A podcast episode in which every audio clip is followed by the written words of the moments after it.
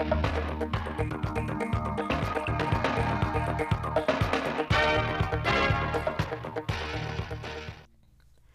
kính chào quý vị và các bạn đến với bản tin thời sự 16 giờ ngày 7 tháng 2 năm 2022 của Đài Phát thanh và Truyền hình Thanh Hóa. Chương trình đang được thực hiện trực tiếp trên sóng FM tần số 92,3 MHz. Thưa quý vị và các bạn, hôm nay ngày 7 tháng 2, hầu hết các doanh nghiệp trên địa bàn thành phố Thanh Hóa đã hoạt động trở lại sau kỳ nghỉ Tết Nguyên đán. Thành phố đã phối hợp với ban quản lý khu kinh tế Nghi Sơn và các khu công nghiệp chỉ đạo hướng dẫn các doanh nghiệp thực hiện nghiêm túc công tác phòng chống dịch COVID-19, đảm bảo môi trường an toàn trong hoạt động sản xuất kinh doanh. Hiện nay trên địa bàn thành phố Thanh Hóa có gần 70.000 công nhân lao động làm việc tại các doanh nghiệp thuộc ba khu công nghiệp Tây Bắc Ga, Lễ Môn và Hoàng Long. Ngoài một số doanh nghiệp gia quân sản xuất từ ngày mùng 5, mùng 6 Tết Nguyên đán, trong sáng nay, hầu hết các doanh nghiệp đã hoạt động trở lại. Các doanh nghiệp phối hợp với cơ quan y tế tổ chức test nhanh tầm soát COVID-19 cho 100% cán bộ công nhân người lao động. Qua đó, phát hiện gần 100 trường hợp dương tính với SARS-CoV-2. Tất cả các trường hợp này đều đã được cách ly kịp thời và điều trị theo quy định.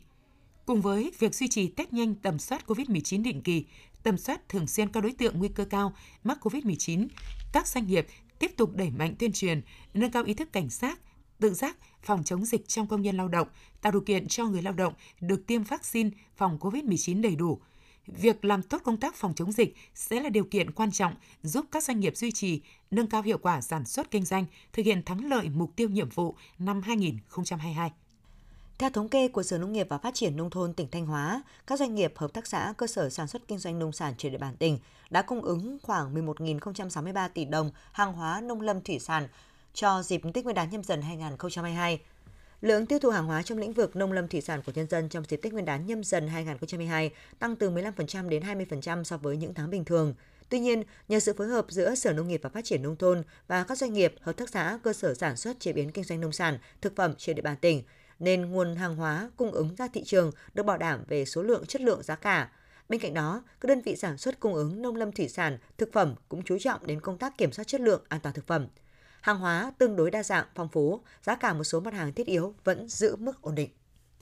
Để phục vụ tốt nhất nhu cầu vãn cảnh, dân hương của nhân dân và du khách dịp Tết Nguyên đán, chính quyền địa phương và ban quản lý các di tích lịch sử văn hóa, danh thắng trên địa bàn tỉnh Thanh Hóa rất chú trọng công tác đảm bảo cảnh quan môi trường để những địa điểm trên luôn xanh sạch đẹp và giữ được không khí trang nghiêm thành kính. Năm nay, do tình hình dịch bệnh COVID-19 diễn biến phức tạp, lượng người dân đến dân hương vãn cảnh tại các khu di tích lịch sử văn hóa trên địa bàn tỉnh tuy có giảm hơn so với mọi năm nhưng vẫn tương đối đông. Ngay từ trước Tết, chính quyền các địa phương đã đầu tư kinh phí để chỉnh trang cảnh quan, phân công cho các lực lượng giữ gìn an ninh trật tự, đảm bảo vệ sinh môi trường. Đối với những địa phương có các khu di tích lịch sử, văn hóa nổi tiếng, thu hút đông du khách như thành phố Thanh Hóa, Sầm Sơn, các huyện Thường Xuân, Triệu Sơn, Thọ Xuân đã ban hành các phương án riêng phù hợp với điều kiện thực tế từng đơn vị.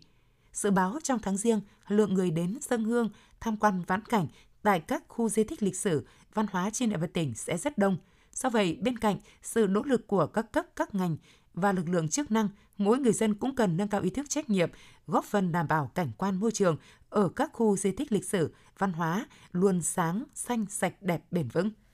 Tiếp theo là một số tin trong nước đáng chú ý. Thưa quý vị, UNESCO đến nay đã ghi danh 14 di sản văn hóa phi vật thể của Việt Nam vào danh sách di sản văn hóa phi vật thể đại diện của nhân loại. Tính đến nay, Tổ chức Giáo dục Khoa học và Văn hóa Liên Hợp Quốc UNESCO đã ghi danh 14 di sản văn hóa phi vật thể của Việt Nam vào danh sách di sản văn hóa phi vật thể đại diện của nhân loại bao gồm nhã nhạc cung đình Huế, không gian văn hóa cổng trương Tây Nguyên, dân ca quan họ Bắc Ninh, hát ca trù hội gióng ở đền Phù Đồng và đền Sóc Tín Ngưỡng, thờ cúng Hùng Vương ở Phú Thọ, nghệ thuật đơn ca tài tử Nam Bộ, dân ca ví dặm, nghệ tĩnh, nghi lễ và trò chơi kéo co tín ngưỡng thờ mẫu tam phủ của người Việt, nghệ thuật bài tròi trung bộ hát xoan, thực hành then của người Tài Nùng Thái và mới đây nhất là nghệ thuật xòe Thái. Trong chuyến kiểm tra làm việc tại các dự án đầu tư xây dựng công trình giao thông trọng điểm đầu xuân nhâm dần 2022, đoàn cán bộ cấp cao của Đảng, Nhà nước Việt Nam do Thủ tướng Chính phủ Phạm Minh Chính, Ủy viên Bộ Chính trị, Ban chấp hành Trung ương Đảng đã đến dân hoa, dân hương tưởng niệm Chủ tịch Hồ Chí Minh tại Bảo tàng Hồ Chí Minh chi nhánh Bình Thuận và khu di tích Trường Dục Thanh, thành phố Phan Thiết, tỉnh Bình Thuận, nơi thầy giáo Nguyễn Thất Thành từng sống và dạy học. Tại Bảo tàng Hồ Chí Minh chi nhánh Bình Thuận,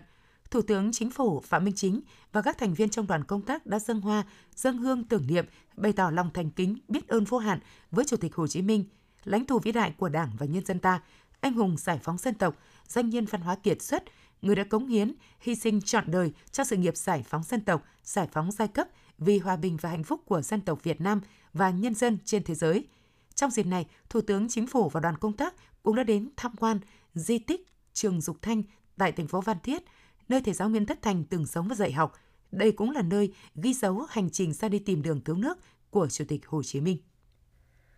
Theo thống kê trên Cổng Thông tin Tiêm chủng COVID-19 đến chiều ngày 6 tháng 2 cho thấy cả nước đã tiêm 182 triệu 180.300 liều vaccine phòng COVID-19, 52 trên 63 tỉnh thành phố có tỷ lệ bao phủ mũi 2 trên 90%, 11 trên 63 tỉnh thành phố có tỷ lệ bao phủ mũi 2 từ 82% đến dưới 90%. Do đó, Bộ Y tế đề nghị các bộ ngành địa phương, các tổ chức chính trị xã hội tiếp tục nâng mức cảnh giác cao nhất đối với dịch COVID-19, đặc biệt đối với biến chủng mới Omicron, tiếp tục huy động toàn thể hệ thống chính trị tham gia công tác phòng chống dịch ngay từ những ngày đầu năm 2022, không được chủ quan lơ là trong công tác phòng chống dịch, coi công tác phòng chống COVID-19 coi công tác phòng chống dịch COVID-19 và các dịch bệnh truyền nhiễm là nhiệm vụ trọng tâm. Về tiêm vaccine phòng COVID-19 cho trẻ em, Bộ Y tế cho biết đang tích cực chuẩn bị tiêm vaccine phòng COVID-19 cho trẻ từ 5 đến 11 tuổi và sẽ triển khai theo khuyến cáo về mặt khoa học, bảo đảm an toàn hiệu quả, thận trọng từng bước và đặt an toàn lên hàng đầu. Ban Thường trực Hội đồng trị sự Giáo hội Phật giáo Việt Nam yêu cầu người dân tăng cường nâng cao ý thức tự giác trong phòng chống dịch bệnh COVID-19, không lơ là chủ quan, tuyên truyền, phổ biến việc chấp hành nghiêm quy định của các cấp chính quyền, đảm bảo an toàn trong các hoạt động văn hóa lễ hội, tạo sự đồng thuận trong xã hội để đồng bào Phật tử và nhân dân vui xuân đón Tết. Các chùa, cơ sở, tự viện và tăng ni khi tổ chức thực hành các nghi lễ cầu quốc thái dân an, phục vụ nhu cầu tín ngưỡng tâm linh của người dân trong dịp Tết nhâm dần, phải đảm bảo không tập trung đông người, nghi lễ trang nghiêm, thời gian phù hợp, ngắn gọn, tiết kiệm, tránh mê tín dị đoan, không đốt vàng mã, tránh những nội dung nghi lễ không đúng chính pháp, lưu ý trong cách tổ chức, tiếp nhận nghi lễ và không dùng các thuật ngữ dễ gây cho xã hội hiểu lầm lệch chuẩn về ý nghĩa cầu an của Phật giáo. Ban thực trực, Hội đồng trị sự cũng đề nghị tăng ni Phật tử tiếp tục đẩy mạnh công tác từ thiện, an sinh xã hội, chăm lo cho người nghèo, các đối tượng yếu thế trong xã hội trong dịp Tết nhâm dần tại địa phương, nơi trú xứ các chùa cơ sở tự viện. Tại Cà Mau đến sáng ngày 7 tháng 2, tỷ lệ dân số từ 18 tuổi trở lên tiêm vaccine phòng COVID-19 mũi 3 đạt trên 64%, hơn 920.400 người từ 12 tuổi trở lên được tiêm cơ bản hai mũi vaccine phòng COVID-19, đạt 99,34%. Từ ngày 7 tháng 2, học sinh từ lớp 6 đến lớp 12 ở Cà Mau trở lại trường học trực tiếp. Ban chỉ đạo phòng chống dịch COVID-19 của tỉnh tăng cường các biện pháp phòng chống dịch trong trường học nhằm đảm bảo an toàn sức khỏe cho giáo viên học sinh. Với mục tiêu giảm F0 chuyển nặng và tử vong, Ủy ban dân tỉnh chỉ đạo ngành y tế phối hợp các cơ quan đơn vị có liên quan đẩy nhanh tiến độ tiêm vaccine phòng COVID-19 mũi 3 cho người từ 18 tuổi trở lên theo kế hoạch.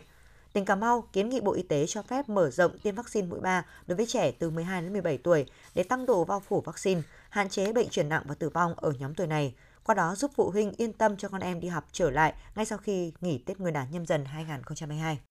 Trong những ngày đầu năm mới nhâm dần, du lịch Đồng Tháp đón và phục vụ hơn 75.000 lượt khách đến tham quan du lịch, tăng hơn 27% so với cùng kỳ năm 2021. Tạo điều kiện để hoạt động du lịch diễn ra thuận lợi, tỉnh đã ưu tiên phân bổ nguồn vaccine cho ngành du lịch, ban hành hướng dẫn tạm thời các biện pháp thích ứng an toàn linh hoạt, kiểm soát hiệu quả dịch COVID-19 theo từng cấp độ dịch, thực hiện chủ trương thí điểm của tỉnh về mở cửa đón du khách trong trạng thái bình thường mới – theo ông Ngô Quang Tuyên, Phó Giám đốc Sở Văn hóa Thể thao Du lịch tỉnh, để khách du lịch có thể an tâm đến Đồng Tháp, địa phương thực hiện theo phương châm an toàn mới mở cửa, mở cửa phải an toàn. Các doanh nghiệp du lịch lữ hành, vận chuyển, khu di tích, điểm du lịch, cơ sở lưu trú du lịch, cơ sở cung ứng dịch vụ du lịch trên địa bàn tỉnh Đồng Tháp được tổ chức lại các hoạt động đón tiếp và phục vụ khách du lịch phải đảm bảo các điều kiện an toàn phòng chống dịch COVID-19 theo quy định. Quý vị và các bạn vừa theo dõi bản tin 16 giờ của Đài Phát thanh Truyền hình Thanh Hóa. Thực hiện chương trình biên tập viên Thúy Hằng Tường Vân, các phát thanh viên Minh Thu, Kim Thanh, kỹ thuật viên Tiến Quân, tổ chức sản xuất Nguyễn Thanh Phương, chịu trách nhiệm nội dung Hai Đình Hậu. Mời quý vị tiếp tục đón nghe bản tin thời sự 17 giờ để cập nhật những tin tức thời sự trong tỉnh.